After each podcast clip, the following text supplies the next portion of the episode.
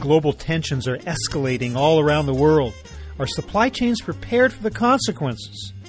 Hi, everybody. I'm Bob Bowman, managing editor of Supply Chain Brain, and this is the Supply Chain Brain podcast.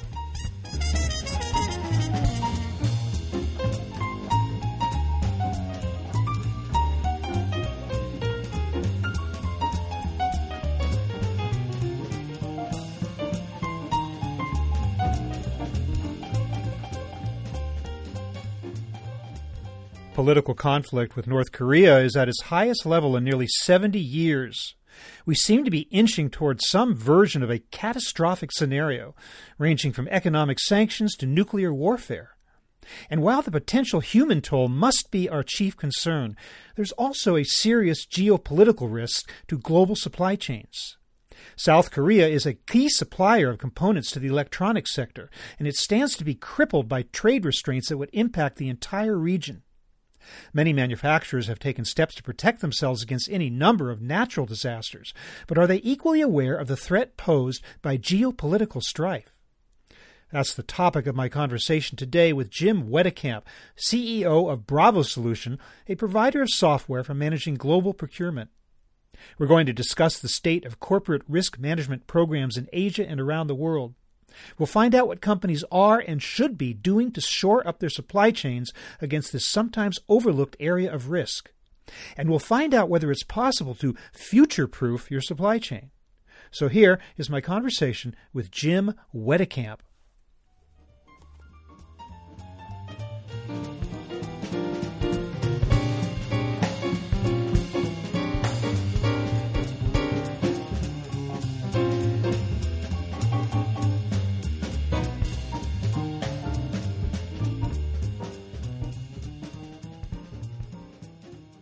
Jim Wetekamp, welcome to the program.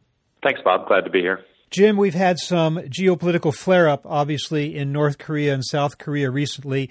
We obviously have concerns of that over the fate of the world, but at the same time, we have some concerns about supply chain. What are the implications of a potential Korean conflict or a Korean war?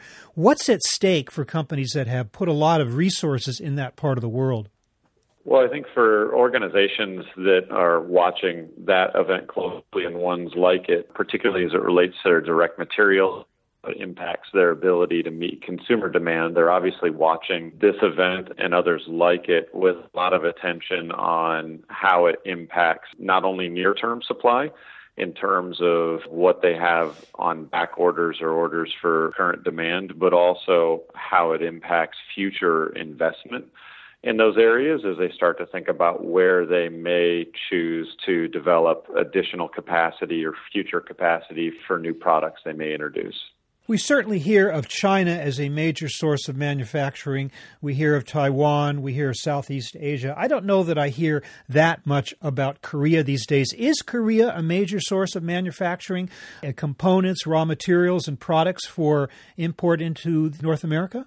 It is a significant tribu- contributor still in terms of capacity for integrated circuits, other electronic components, storage, et cetera. But as you indicate, it's in no way unique. So one of the aspects around this particular conflict or the risk of conflict is watching with interest around whether or not the level of export from there and import into North America is changing in a significant way, or are we actually seeing organizations react to the potential conflict in a material way in terms of how they're routing their demand. But as you indicate, there are a lot of alternative options in terms of obviously China, even North America itself. So a lot of the organizations that have a dependency on these types of materials do have mitigation plans in terms of alternate sources for supply that may come at different considerations as it relates to cost or quality as alternatives to South Korea. Do you think at this point they should be doing more than simply watching with interest? Should they be taking concrete steps to spread the risk, to mitigate the risk because of what's going on in Korea? Well, I think when you look now with the benefit of a little bit more time released between when a lot of the activities seem to be escalating and things have stabilized, maybe isn't the appropriate term, but have become kind of a, a level set into a new normal it would indicate that so far they shouldn't have been. So, in terms of the behavior that we saw as it related to imports and exports in April and May, the performance of key stocks related to technical providers like Samsung and LG, et cetera, not really fluctuating that much. It seems that actually the lack of response so far has been appropriate. Do you think that a number of companies are committed to single sourcing out of Korea, which puts them at risk? I would say that a lot of the ones that we've talked to are not. So, mm-hmm. in terms of how the manufacturers that we've spoken to are responding to this, most have indicated that while they have providers definitely that they value and that provide the right level of quality at the right cost from that particular location, most have not sat still in terms of having an understanding of availability of capacity or capability from other locations. And I think the other interesting element is most are thinking about different locations for any new capacity or new product introduction that they may be leveraging that kind of capability from. I'm thinking of what happened in Taiwan a few years ago when uh, OEMs were saying, hey, we have no problem in Taiwan. We've diversified our supplier base for, say, disk drives. We've got several of them in Taiwan. And of right. course, when the floods came in, they all got affected. So this supplier diversification strategy, I take it it goes beyond adopting multiple sources within Korea. Mm-hmm. Absolutely. And as you noted, yeah. I think there's a lot of ample capability in China, and many organizations have, in the least, identified already existing where they're channeling a, a, portion of their demand already to Chinese manufacturers, or in the least have qualified them certified them from a capability standpoint, understand the pricing as part of their sourcing activities, and are in a good position to ramp up additional capacity if necessary. You know, one beneficial outcome of this conflict, and of course, we hope that it doesn't actually turn into a serious conflict, but for companies, maybe this is a good wake up call to begin looking at where they might be at risk and vulnerable in other parts of the world with potential geopolitical storms taking place. So, where are some of the potential hotspots elsewhere in the world that you think we ought to be paying attention to? In terms of the risks, I think that you're going to find them kind of all in some of the traditional places you would expect to see them. So, where you find underdeveloped economies or areas of political instability. So, as you start looking into sub Saharan Africa, if you're looking into more of Eastern Europe with some of the carryover from the refugee situation, et cetera, that those are all things from a geopolitical standpoint that I think mature supply chains are watching. Um, and those are some of the obvious ones. The other ones that are maybe impacting your more traditionally stable environments like Western Europe or even North America itself is what's happening in the current administrations in, in those different locations as it relates to foreign trade agreements, NAFTA. What are the potential long term impacts around things like Brexit, et cetera? So there's actually a lot to watch at this particular moment? And then where does it over into more, I guess, specific corporate social responsibility or social risk? And you're seeing supply chains ever more aware of those things and searching for increased avenues and access to data, information sites, risk indices, et cetera, to get a better grip on these things and monitor them more proactively. Certainly, top of mind in uh, the minds of risk managers around the world is the potential for natural disasters. We've had enough of those in the last few years to be fully aware of the potential of those events for disturbing or disrupting supply chains. I wonder, though, if risk managers are giving enough weight, in addition to that, to geopolitical factors. Are they thinking as hard about that as a risk as they are about the more obvious type of stuff, like in the form of natural disasters?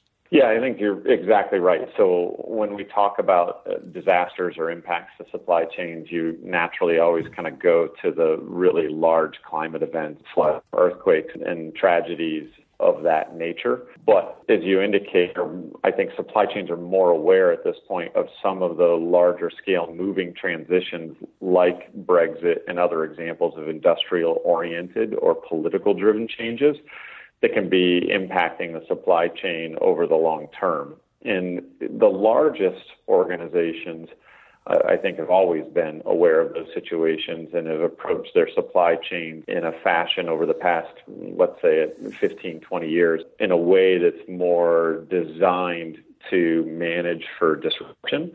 However, I think you're seeing an increasing maturity in the smaller manufacturers that similarly are, are starting to have to try and track these things and understand them and are definitely aware of the large risks that can come along with large scale financial difficulty, trade reg- or even specific regulations around things like corporate social responsibilities. To get back to the geopolitical side, I wonder just how uh, what kind of scenarios risk managers are thinking about or playing out either in their minds or computer simulations or whatever. For instance, there is the far fetched possibility that we could have a blow up between uh, China uh, and the U.S. based on China deciding to, I don't know, invade Taiwan or continue to assert what it considers to be its rights around the Philippines and in that part of the world, the seas around there, which we've already seen problems there, which could definitely lead to supply chain disruptions. So, should supply chain managers be giving serious thought to what might seem like far fetched scenarios, but are not beyond uh, possibility? Well, I think the change of, of what you are seeing and what we would advocate, and definitely I think they're responding, is you are seeing a lot more scenario management and expansive thinking as it relates to planning.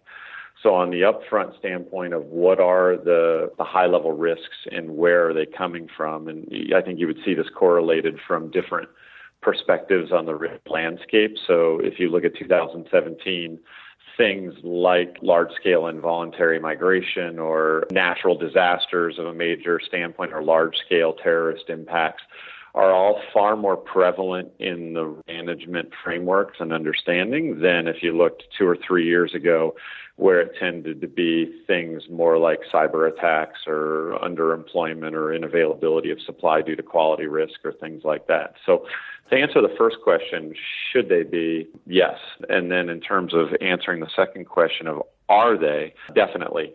So there are more tools available for them to gather the data on these particular areas in terms of modeling different scenarios and possible impacts. And then that's giving them more fuel to develop mitigation plans and start to think about alternatives, whether or not they're actually going so far as to secure those alternatives or, or make sure that all of those plans are in place and operational or even future proof for some of those larger events.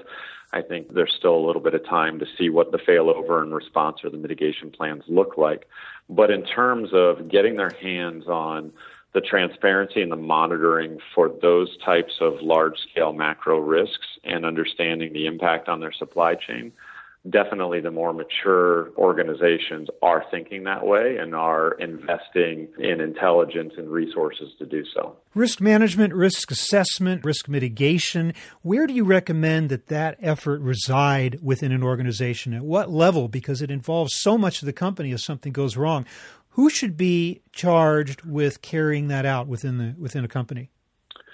Uh, I think there's a lot of different ways, like many management topics, to approach it. What we definitely see, I guess, as a trend is you either have procurement risk being managed under an umbrella of a global GRC or, or, or kind of global risk program, and the procurement supply chain risks kind of falling underneath that umbrella.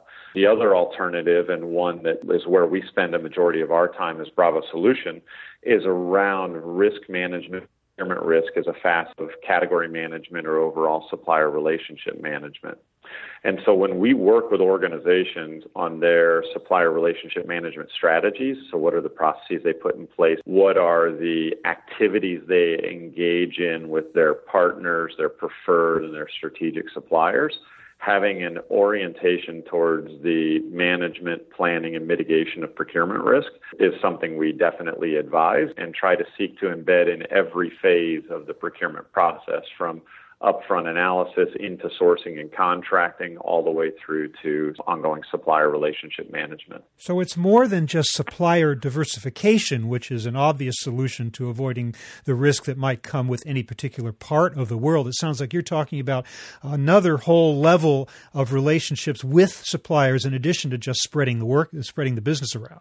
Yeah, because you now go to multiple levels. So where would have just made sure that at my first tier or where I'm negotiating, I've secured alternative sources of capacity or, as you said, diversified my supply base. It's not enough to risk proof or, or protect or mitigate my supply chain. I've now got to reach in tier two, tier three. I've got to understand the entire value chain from raw material all the way through to customer and in also an increasing environment where, as a manufacturer, I do less manufacturing potentially than I did in the past and more brand management and potentially distribution.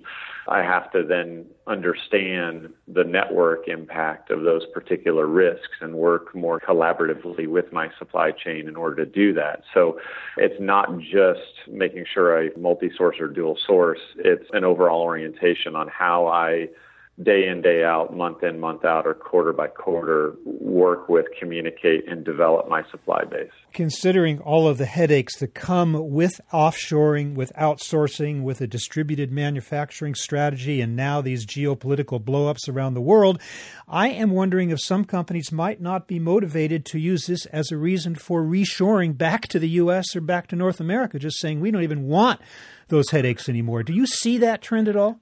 Yeah, definitely. I think you've seen, and you would have looked at over the past five years or so, that there was an initial offshoring that went to an extremely high level in terms of manufacturing capability, and you saw some of that come back to either nearshoring or re-onshoring, if you will. But price is also a, really still a, an extremely motivating factor. So while a lot of CPOs will talk about risk and the importance to protect the company, the brand, and the continuity of supply increased savings, achievement, and reduction of cost of operation is still the number one priority. So you'll see that balanced, and you'll see basically a profile or a portfolio of supplier relationships develop to try to balance those two. So I don't think you you see it going so far as to reversing those decisions, but you see that these organizations are operating in a more educated fashion and making more informed decisions that may still mean exposing the organization to more risk in order to do so, but the long term benefit on the cost of supply is worth it.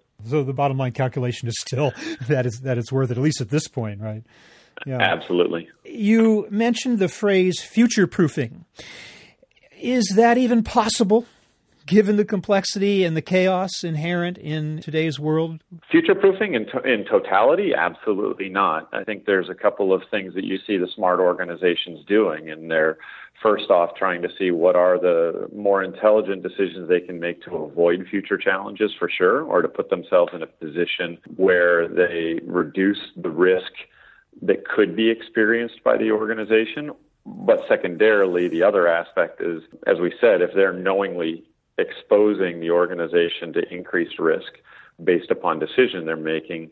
Are they ready? So have they developed the right lens to look at how that risk develops so they're able to emphasize the importance of what is critical to them and reduce the tremors that come from those things that aren't so important?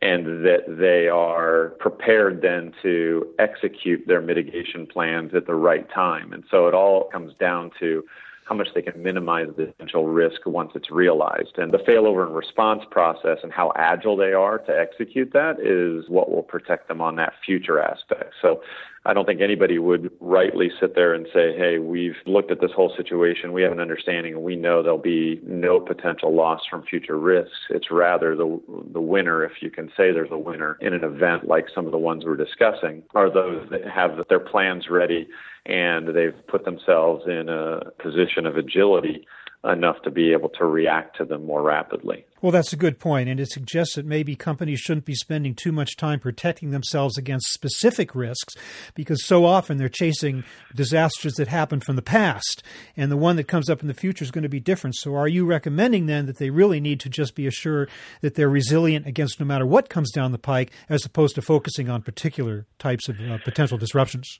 I think it's difficult to advise that somebody be protected for everything or anything. But I think when you look at different industries or different reliance on different commodities, you definitely can profile what are the most likely risks. I mean, in, t- in terms of looking at any risk management program, the axis of likelihood is one of the most important things you can look at, and the axis of the criticality or the impact is the other. And that applies in this situation as well. So we definitely advise organizations not to try to think about every scenario, but to think about the ones that are the, I guess, the most important as it relates to that intersection of likelihood and impact. I'm getting from your comments, though, Jim, that you feel that companies are doing a pretty good job that they're not particularly asleep at the wheel with regard to risk like they might have been in the past. You seem pretty confident mm. that they're on the path to success in this area. Yeah, I would take the, the latter as a true statement. I don't think any of the folks that we work with in terms of leading CPOs would stand back and say they're satisfied with their particular position. However, I would say that is a, an area that again, reaching all the way back to the financial crisis where you had hundreds of suppliers closing by the week and by the month, that has been growing in its maturity. And you would be hard pressed to find an organization that isn't aware of this as a topic and something that they need to be investing in. And now they're in different stages of maturity for sure. They're taking different approaches. So, on the flip side of that, they know that this topic is important. They're taking action. However, the method of taking action and the tools and the information sources and the best practices oriented with it right now are far from established or mature. So there's still a lot of organizations trying to get their hands on the best way to focus on the right set of data. So in an environment where you have increased availability of data sources and, and with Internet of Things, more transponders and, and listening devices across the globe in terms of how you might track and understand given risks places all the more emphasis on how you filter that information and then all the more emphasis on how you tailor it to your particular scenario and take action on it. And that is where there's still a lot of work to be done both by leading supply chains, but also by providers such as ourselves to put our stakeholders in the right position to make the right decision. A mixed report card, but not terribly pessimistic. Jim Wetekamp, I want to thank you so much for spending time with us to explain to us some of the things that companies should be doing or are doing to protect themselves against geopolitical risk and other kinds of risks that might disrupt supply chains in general. Thank you very much for being with us. Thanks, Bob. I've enjoyed the conversation.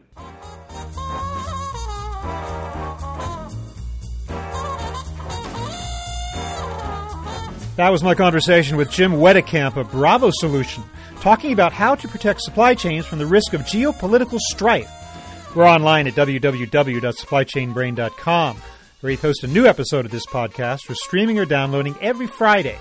You can also read my think tank blog, watch thousands of videos, and access all of our other content, including the digital edition of our magazine. Look for us on Facebook and LinkedIn, and follow us on Twitter at SCBrain. Can also download or subscribe to the podcast on iTunes. Got any comments or suggestions on this or any episode? Email me at rbowman at supplychainbrain.com. See you next time.